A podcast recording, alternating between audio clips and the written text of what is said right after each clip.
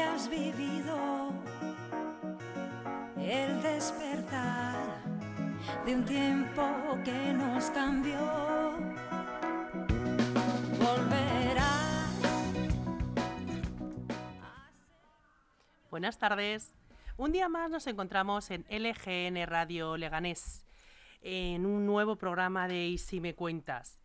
Y hoy tenemos un invitado especial que nos va a contar, bueno, pues sobre primero sobre su escuela, que, de la cual es presidente, su club de tenis, y luego pues el fenómeno que tenemos ahora mismo en España, que eh, este gran país nos ha dado unos, eh, bueno, pues eh, tenistas extraordinarios. Y, mm, y, hasta, bueno, pues hasta hace muy poco el único nombre o el, el, nombre que más relevante que todos sabíamos era, bueno, pues nuestro Rafa Nadal. Y nuestro Rafa Nadal pues el otro día, con todo el respeto del mundo, cayó a los pies de nuestro Carlos Alcaraz, nuestro murciano de, y nuestro hijo, nieto, hermano, amigo por excelencia. Esto no quiere decir, por supuesto, que ya hemos olvidado el papel y el respeto que le tiene España y el mundo entero a nuestro tenista por excelencia, Carlos Nadal. Pero sí que hoy vamos a, pues a vivir, a ver, eh, desde, bueno, pues desde lo profundo de un club cómo se forman y cómo se informan estos grandes eh, hombres que, bueno, pues que un buen día, cuando son niños, deciden dedicarse al tenis más allá de, bueno, pues de un juego, de una afición, de, un hábito o, bueno, por seguir las tendencias que en su familia se tienen hacia este deporte. Así que desde aquí mi agradecimiento al tenis español, capitaneado por nuestro Rafa Nadal y nuestro enhorabuena y puerta abierta a nuestro Carlos Alcaraz murciano y español por excelencia. Hoy por excelencia tenemos a Joaquín Montes, presidente del Club Alborada Leganés. Y bueno, pues gustosamente agradecida de que, de que esté aquí, de que quiera compartir con nosotros, pues eso que él vive cada día, ¿no? Con esas familias, con esos niños, con esos profesores. Desde aquí, agradecidísima a este club Alborada, de la cual, bueno, pues eh, indirectamente soy partícipe, soy madre de uno de sus jugadores eh, un club que, que, no conocía, un club que por azar, por internet, eh, bueno, pues llegó a mis manos y hizo que, que, mi hijo viviera muchísimos años ese amor por, por el tenis por circunstancias bueno pues eh, laborales y, estudiantiles eh, debe marcharse de Madrid y, y bueno pues debe abandonar el club pero desde aquí mi mayor y mi gran reconocimiento a ese club lleno de valores, a ese club que, bueno, lo he transmitido en un correo electrónico, ¿no?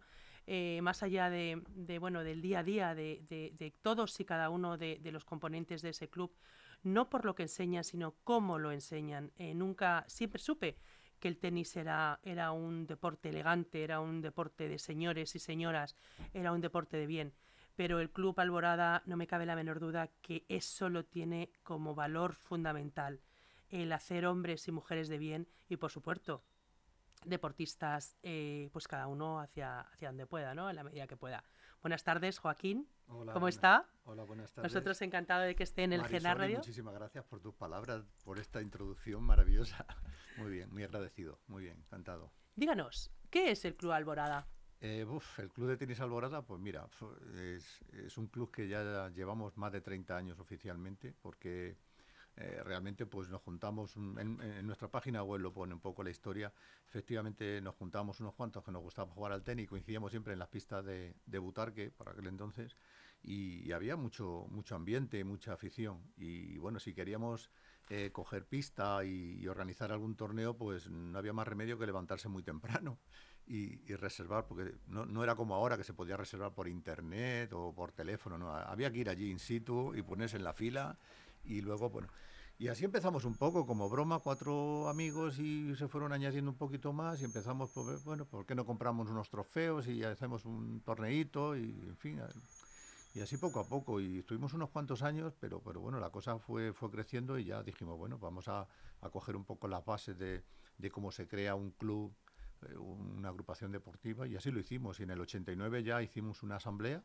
y, y bueno, pues eh, los que estábamos allí fuimos socios fundadores de este, de este club y ahí empezó un poco la, la andadura oficialmente. Eh, ¿Qué pasa? Que los, que los que jugábamos por aquel entonces pues habíamos aprendido a nuestra manera y ya teníamos una edad. Pero no era un deporte de élite en ese momento. Ustedes eran niños bien, ¿Qué niños bien que va? jugaban ¿Qué al va? tenis, ¿Qué de va? una, eh, bueno, de un nivel sociocultural económico importante. No tanto, no, no, porque era eh, utilizamos mu- instalaciones municipales. Entonces, como instalaciones municipales, pues era pues lo típico, unas cuotas bastante asequibles. O sea, el, el- el tenis, el tenis eh, según cómo lo quieras jugar. Si quieres jugar en pista de tierra batida, pues claro. mm, Yo veraneo en la escala en un club y voy a un club y me cuesta, no sé si son 19 euros la hora y aquí son 3 euros o 4, ¿entiendes? O sea, la está al alcance grande. de todos. A ver, son cada uno en sus posibilidades, pero a ver, estamos hablando de, de instalaciones municipales y son, son baratas, ¿no? Afortunadamente.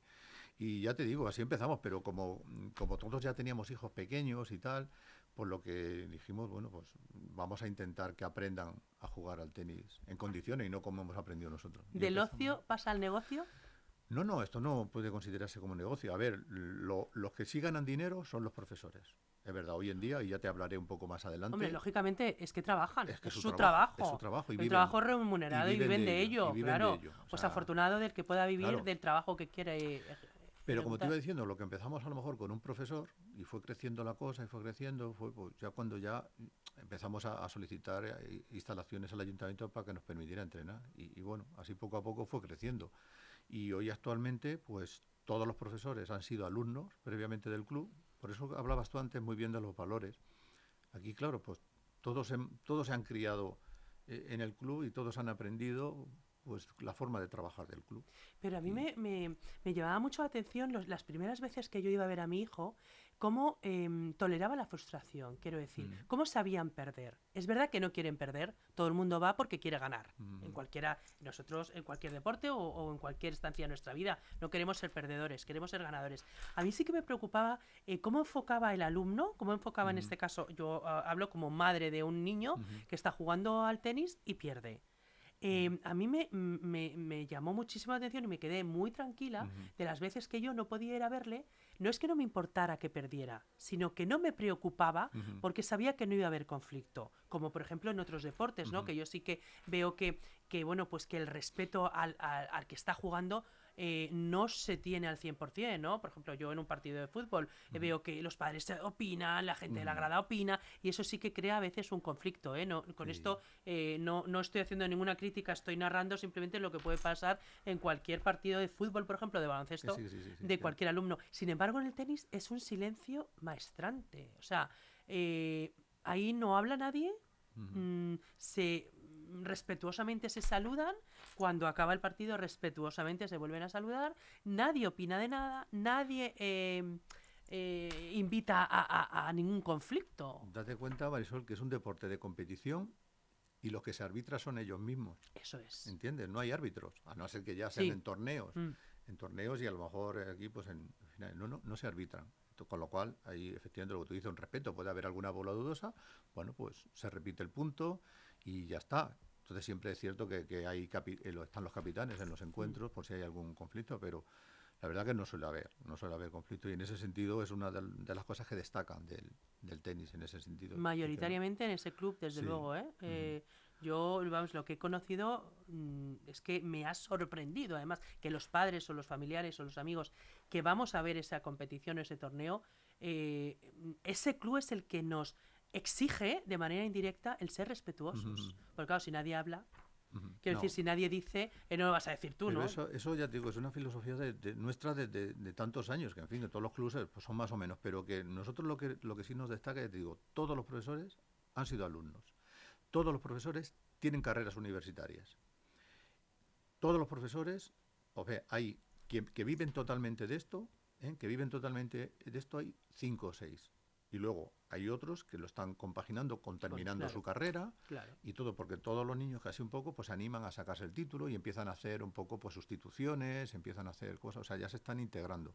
Y claro, cuando llega el momento de que bueno, pues a lo mejor uno ha tenido una oferta, como hemos tenido una salida, no una oferta a otro club de tenis, sino porque una oferta de trabajo, porque era eh, había hecho administración y gestión de empresas, o no sé qué, Mm. bueno, pues le salió una Lógico, oferta de trabajo y además claro. fuera fuera de, de Madrid y tal.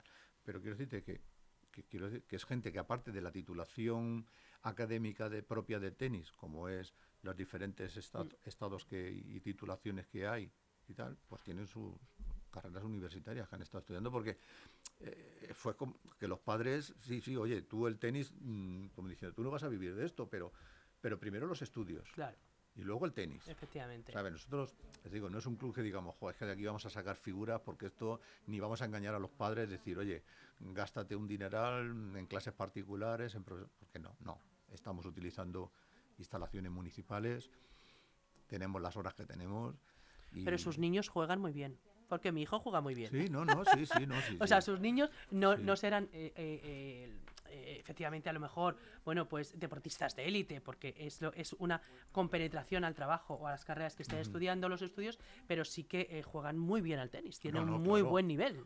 Eso- empiezan, empiezan desde una base y entonces con una técnica, es que todo necesita una técnica. Entonces, si aprendes la técnica desde el principio y vas bien, pues va- vas mejorando. Y yo, claro, yo que estoy allí y los veo, me quedo asombrado de, de- de cómo le pegan a la bola con la edad que tienen, con, con 12, 13, 14 años, y digo, pues madre mía, ya. ¿Influye la edad de empiece? A ver, no demasiado, no demasiado, porque nosotros, el que un niño empiece con cuatro años a que empiece con seis o siete, no, no influye, porque realmente en estas primeras edades lo que hacemos un poco es trabajo de, de coordinación, de movimientos. Hay que- niño que es más coordinado y otro niño menos coordinado. Entonces son pues juegos, más bien son juegos de, pues eso, de tirar la pelota y de y que un poco que se diviertan y, y sincronizar movimientos pero no, no tienen nada que ver porque luego, a ver, luego con siete años un poco también puedes, puedes empezar. ¿Es el niño el que tiene afición o los padres los que quieren que... Bueno, pues es que, a ver, esto nosotros yo lo he notado muchísimo en, en- en toda la historia. Todos ¿no? queremos tener un Carlos Alcaraz Sí. o un ver, Rafa Nadal. A ver, influye muchísimo, influye muchísimo que, que en nuestro país tengamos eh, gente de referencia. Y como ese ha sido el caso de, de Rafa Nadal. O sea, ha sido importantísimo. Y se ha notado un montón. Cuando Rafa Nadal a lo mejor ha estado lesionado y ha estado tiempo sin jugar, mm, la cosa bajaba. Si la más volvía y se, le, se televisaba un partido y un- todo el mundo lo veía, ¡buah! nos llovían la- las Las ofertas. ¿no? las demandas de... Y, y eso es así. Con las chicas, pues, pues tuvimos una muy buena época y luego hemos tenido una época más floja. Que ahora esperamos que con Juan Paula y Garbiñe, es. pues que se animen un poquito, porque es cierto que las niñas mm, Les cuesta pues más les trabajo. cuesta un poco más trabajo. Y eso que nosotros en nuestro club lo tratamos a todos por igual, porque, a ver, nosotros el club no solamente es los entrenamientos y la escuela que tú ves de los niños que tenemos. Nosotros somos un club de socios, que empezamos así, club de socios que, que pagamos una cuota todos los meses y tenemos competiciones internas y luego tenemos equipos y tal. Mm. Entonces, nosotros en nuestras competiciones internas no tenemos eh, competición absoluta de masculina y competición absoluta femenina. No, no. Nosotros tenemos una liga- Competiciones una liga, y ahí entra una esto, liga claro. dividida en diferentes grupos y ahí cada uno juega en su nivel, sea hombre o sea mujer. Pero esto te lo estoy hablando de hace del, del 2000 poquito. ¿Hay cualidades diferentes entre un hombre y una mujer jugando al tenis? Hombre, hay cualidades. La fuerza, pero- por ejemplo. Pero, claro, pero, pero que te vuelvo a insistir, cada uno juega en su nivel. Yo jugaría con alguna de las chicas de, que están ahí y le ganaría a la y chica. me ganaría a mí. Y no pasa nada, claro, claro. Y de hecho tenemos chicas en el club que ganan a, que Sí, nos ganan claro, a nosotros. te digo, cada uno está en su nivel. Sea chico o sea, ¿Es, ¿Es importante el aspecto emocional en un tenista? Hombre, un- en un tenista, ah, sobre todo... ¿O en cualquiera de sus niños? Emocionalmente, eh, Emocionalmente, claro que es importante y el, y el, y el saber eh, eh, controlar esas emociones. Entonces tenemos, tenemos eh, los entrenadores, pues eso lo trabajan, lo trabajan mucho, ¿no? El, efectivamente, que no se frustren. O sea, es, es, hay que tener mucho cuidado cuando un niño empieza a competir y pierde. y pierde, claro. o sea, Y- eso no y puede ser. no- reiteradamente, claro, además. No, no le puedes meter mm, con, con gente que tiene un nivel muy superior. Tenemos que hacer cosas, intentar igualar partidos equilibrados para que no se sientan frustrados con un 6-0, un 6-0, 6-0. Entonces, eso no. A ver, es cierto de que, de que el tenis, aunque la gente crea que es un deporte individual, que lo es, pero se juega mucho por equipos. Y, esto, y es nuestra alma mater de las escuelas, que se compite por equipos muchísimo. Y eso es lo que a los niños les gusta y les atrae. Porque están compitiendo y, si, y, y- y tienen que tener muy claro con que ellos pierdan, que lo importante es que haya ganado el equipo. Eso es. Y que, y que apoyen al, al siguiente jugador que está jugando para ver si él gana. Porque al final ganaremos todo. Claro. Entonces, eh, afortunadamente, con la federación, pues hay muchas competiciones por equipos. Y eso pues, pues es muy atractivo para, para ellos. Luego hay campeonatos, torneos individuales que ya cada uno se apunta a lo que quiere y ahí sí que hay que pagar Ya, dinero. claro. Ahí esa base de dinero, oye, y mucha gente pues anda buscando el, el conseguir puntos, pues porque, bueno, pues a lo mejor si consigues puntos pues te pueden dar una beca o no sé qué, o hay gente que se, se plantea el, el irse a estudiar a Estados Unidos y una de las condiciones, aparte de, de estudios, inglés y no sé qué, es que tengas un buen nivel deportivo, Claro. sea de tenis, de fútbol o lo que sea. Y mucha gente ¿Cuál es el secreto para que, por ejemplo, en el caso de Nadal o en el caso de Carlos, cuál es el secreto del éxito? Empezamos por Nadal. ¿Cuál es el secreto del éxito de Nadal? ¿La tenacidad? Hombre, ¿El trabajo? El trabajo es fundamental. A ver, y date cuenta que, que de un millón sale uno. O sea, aquí es que es así. La cantidad de gente que juega al tenis o cualquier deporte, los que estamos viendo en la élite, ¿qué son? Uno, dos, poquitos, poquitos. Entonces, lo difícil es mantenerse muchísimo tiempo. Y entonces un caso excepcional es lo de Nadal. Entonces, que se ha mantenido durante mucho tiempo. Hombre, en España hemos tenido afortunadamente suerte, hemos tenido buenos tenistas. Entonces, con Nadal, pues desde el principio, un buen asesoramiento desde que, desde que era pequeño, ha tenido la suerte de que, bueno, oye, su familia lógicamente ha tenido que tener dinero. Ha tenido la suerte de que su tío es el que se ha encargado de, de él y le ha acompañado pues toda la vida. Que quiera que no, pues eso ha servido. Esa seguridad emocional eh, crea éxito, claro. Hombre, por supuesto, hoy en día Rafa Nadal muchos de los partidos lo levanta por la cabeza que tiene, cosa que no tienen los demás, que la pierden, ¿sabes? Pero Nadal no la pierde. ¿Y por pisar tierra? Por pisar tierra, ¿a qué te refieres? Por estar en tierra, Por saber lo que vale un café. Sí, no, no, está clarísimo. Es, además, a pesar de todos los millones que tiene, Claro, pues sigue es- siendo muy humilde y sigue siendo es. muy llano, no se le ha visto nunca un mal gesto. Claro, es que eso, eso vale mucho. O sea, eso es- aporta unos valores que... Pero, que- ¿Lo da el tenis o la persona?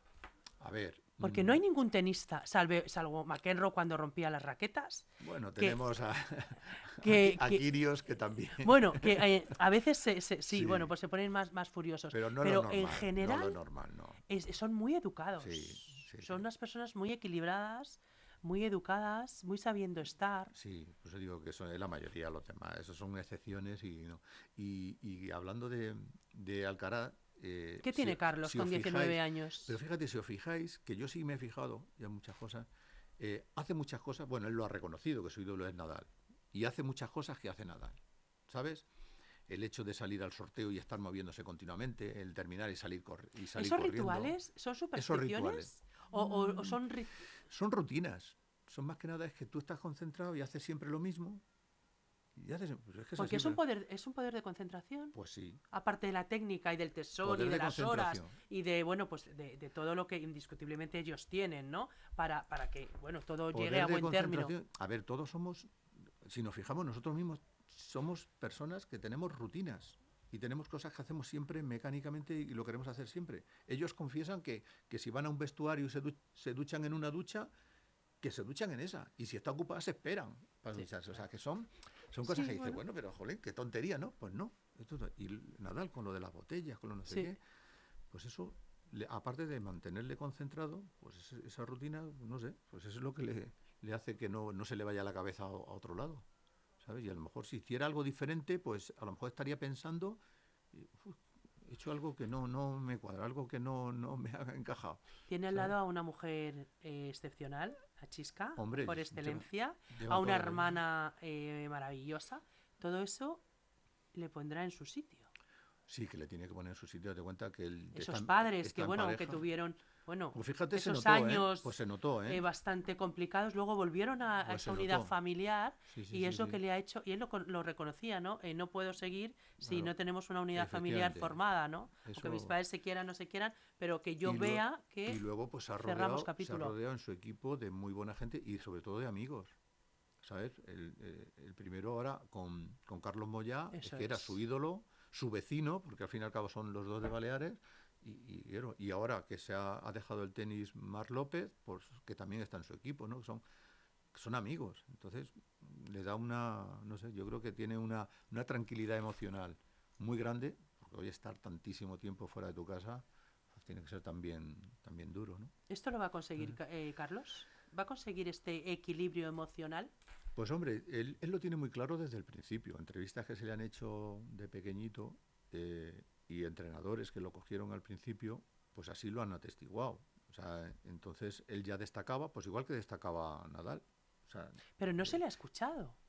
a ver, Era el ciento y pico, mejor del mundo. a ver, ya el año pero ha pas- pasado claro, al sexto, bueno, es que claro. a ver, es que en un año ha pegado un, Claro. un avance muy grande, muy grande. Pero bueno, ya el- en nuestro mundillo ya se, ya se conocía, ¿no? Pues igual que Nadal cuando empezó, pues bueno, pues pues ya los que estaban ya siempre "Uy, hay un chaval, hay un chavalito por allí que le pega, no sé qué. Yo lo vi en el Club Internacional de aquí de Majadahonda, en un campeonato de España, y es que era un crío, y estaba jugando con los críos, y, ya estaba jugando el absoluto, ¿sabes? Entonces, dice, bueno. Carlos, yo creo que sí, tiene un equipo muy bueno, que está con, con Juan Carlos Ferrero, que ha sido número uno, igual que lo fue Carlos Moyá. Eh, está en una academia eh, trabajando continuamente mientras está aquí en España.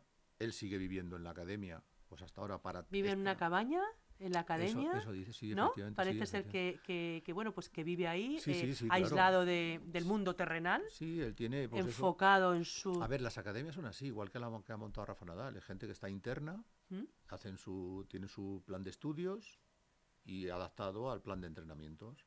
Pues él igual, cuando está aquí, pues él vive por estar cerca de su equipo de competición, que son los que están allí. Prioriza su profesión. No, no, no, es que si, si quiere ser un profesional número uno, tiene que ser así, tiene que ser sacrificar desde el principio. Desde el principio. En el caso de Nadal fue su tío y en el caso de Carlos será su abuelo. La Bueno, pieza clave. Bueno, su abuelo está así, es el que le anima mucho, pero no, no olvidemos que su padre fue tenista, tenista profesional. ¿Sabes? No, no destacó, no, ¿sabes? En, esto, pero, pero sí que lo fue. Entonces, entonces sabe de lo que, de lo que va. Tiene un hermano pequeño que también, que también juega. O sea que, en fin, Esto yo creo que, que lo más complicado es, es gestionar el aspecto económico y gestionar el aspecto emocional, ¿no? Que yo creo que va muy unido y muy separado a la vez. Quiero decir, cuando tú tienes un- un- una gestión emocional eh, transparente y clara y en su sitio, la gestión económica es más fácil, ¿no? A mí cuando él eh, publicaba, ¿no? Que pedía a sus padres eh, permiso para comprarse cualquier capricho o porque quería cambiar de coche. Claro, una persona, un niño con cinco y pico millones de, de- de euros de patrimonio ahora mismo, eh, que le pida a su padre permiso para cambiar de coche. O sea, me parece un acto de, de- de humildad absoluta y de agradecimiento hacia sus padres. Haz de cuenta que sus padres han tenido que hacer un sacrificio muy grande para, para poder que para pagar cuesta mucho dinero. Cuesta o sea, mucho no nos engañemos. O sea, esto cuesta mucho O dinero. sea que es difícil reconocer un Eh, hijo el sacrificio de tus padres, claro, ¿no? o sea, tú- Porque luego se vuelve en contra y no has gestionado bien ¿Cuánta- y no, y no me has... ¿Cuántos niños hay en academias de estas de élite? La Rafa Nadal, la, la Mm. de Juan Carlos Ferrero, las muchísimas academias que hay en el mundo, que están internos y eso vale mucho dinero. Es cierto algunos pueden estar algo becados, ¿sabes? Por Sí, pero la no familia sé tiene que hacer un Pero sacrificio. la familia tiene que hacer un sacrificio muy grande. Entonces, es cierto que a lo mejor, pues, eh, siempre hay representantes que a lo mejor apuestan por ti, apuestan por, por esta persona y la apoyan a lo mejor en sus inicios, porque luego, mm, a la larga, pues, pues llevan una parte de los premios o, ¿sabes? Sí, claro. los, los entrenadores, a lo mejor al principio, pues, pues no cobran lo que deberían cobrar y a lo mejor, eh, ¿por qué? Porque están confiando en esa persona y entonces Juan Carlos Ferrero, pues cuando vio a, a Carlos, pues, pues, pues apostó por él.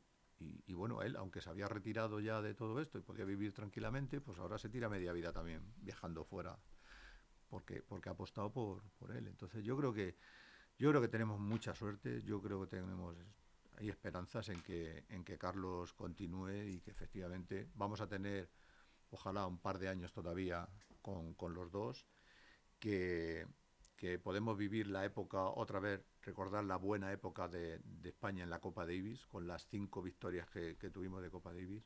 Y por otro lado, ya te digo, en la Copa Federación o la Copa de con Garbiñe y con, y con Paula, pues ahí un poco, yo creo que nos esperan buenos momentos y para nosotros como club deportivo, club de tenis y escuelas, nos viene muy bien. Decía Miguel Ángel, bueno, y lo vemos, ¿no?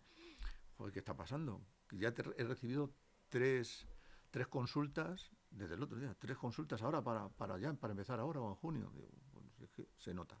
O sea, todo esto influye. Influye. Influye mucho, ¿sabes? Y mm, yo mm, el otro día cuando, cuando estaba viendo el partido y, y, bueno, Carlos ganó a Nadal, me dio un poco de pena de Nadal, porque ha sido el ídolo de todos y yo quiero que siga siendo el ídolo de todos, porque me da mucha pena una persona que se ha jugado tanto, que se ha esforzado tanto, que de un plumazo indirectamente le podamos olvidar. No, no, no, no, no se va a olvidar. A ver, que es que hay que pensar que Nadal viene de una lesión. Una lesión muy fastidiada que es en las costillas, que eso no te, lo- no te puedes escayolar, no te puedes eh, no te pueden operar, tienes que estar reposando y muy bien. Entonces viene de una lesión, no ha jugado otros torneos, no, no jugó Barcelona, ha jugado ahora y ha venido y dice, bueno, yo voy a venir aquí a, bueno, a ir soltando un poco. Verás cómo ahora en Roma va a poner más interés todavía. No que digo que no haya puesto interés con Carlos, eh, porque sí que lo puso. Pero que su objetivo, lógicamente, ¿Pensaría es- que era más fácil? no, no, no, porque estos ya se conocen todos. Ya le había ganado dos veces, vale.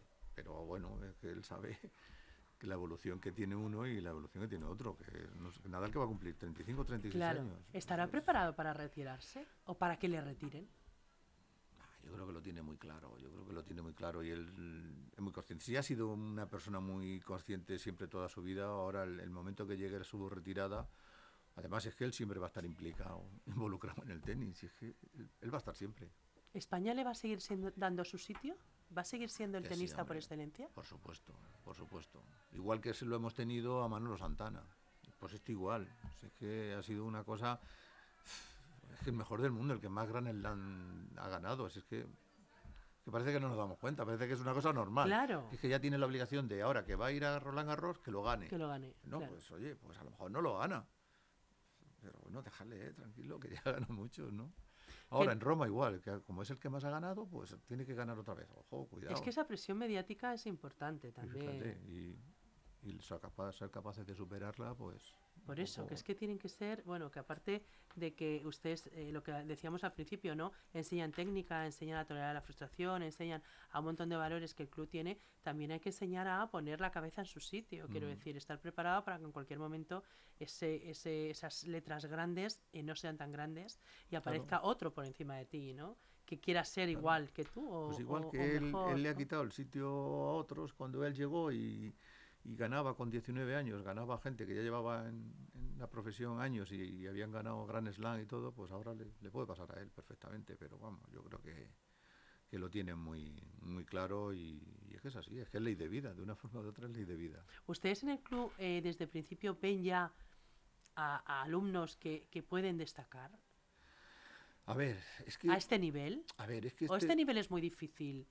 A ver, mm, vuelvo a repetir, yo al ser un club de que, que utilizamos un- unas instalaciones y que, y que estamos limitados por esas instalaciones, que ya no, aunque quisiéramos, no podemos coger más alumnos porque ya no caben, porque es lo que nos dejan para entrenar, es lo que hay.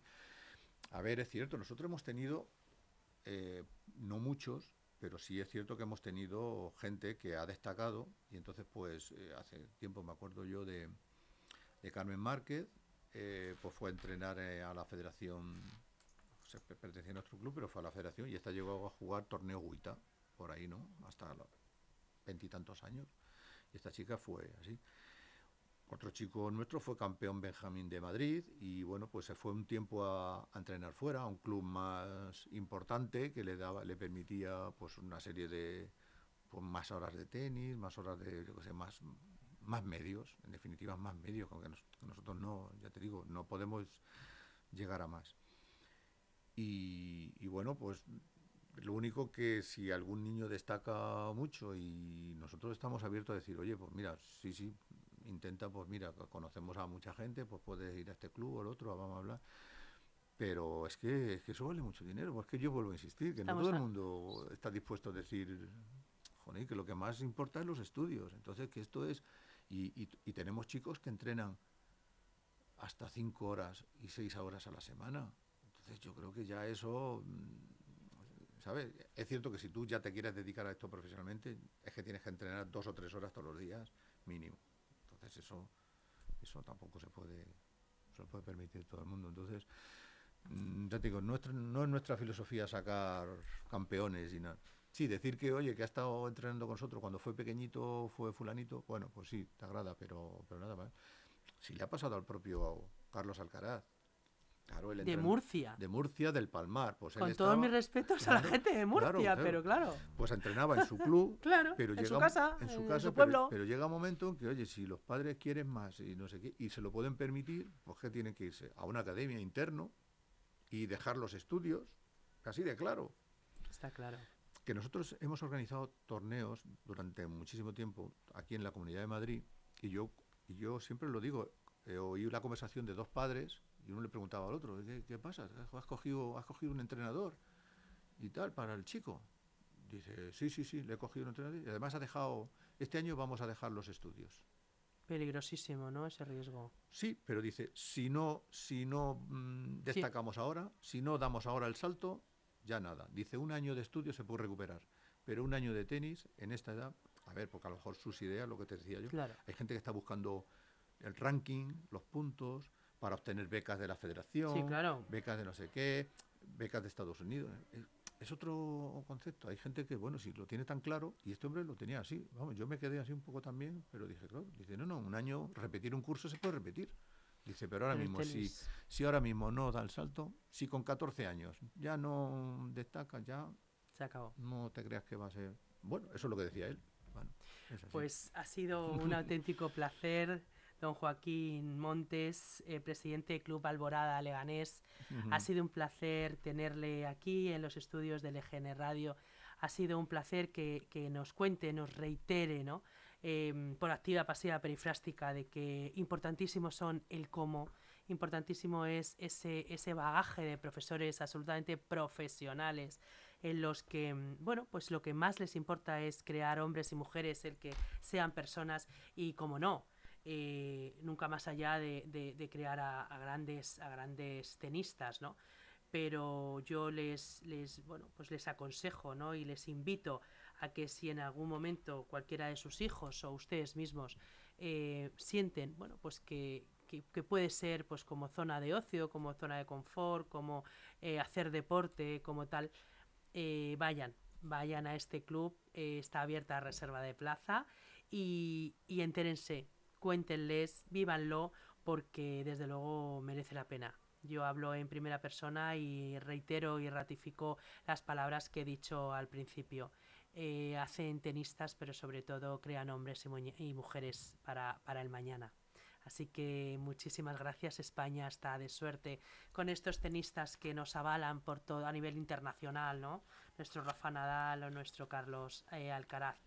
También desde aquí Jesús Troyano, un llamamiento a nuestro don Julián de ayer, ¿no? Nuestro Juli que hizo una tarde absolutamente memorable en Madrid.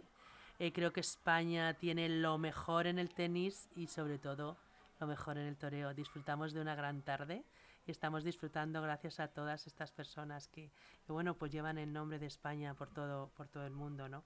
A que pues, seamos españoles de bien, ¿no?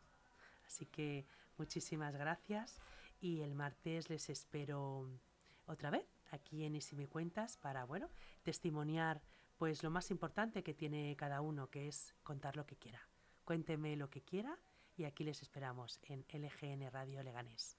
Gracias, un placer.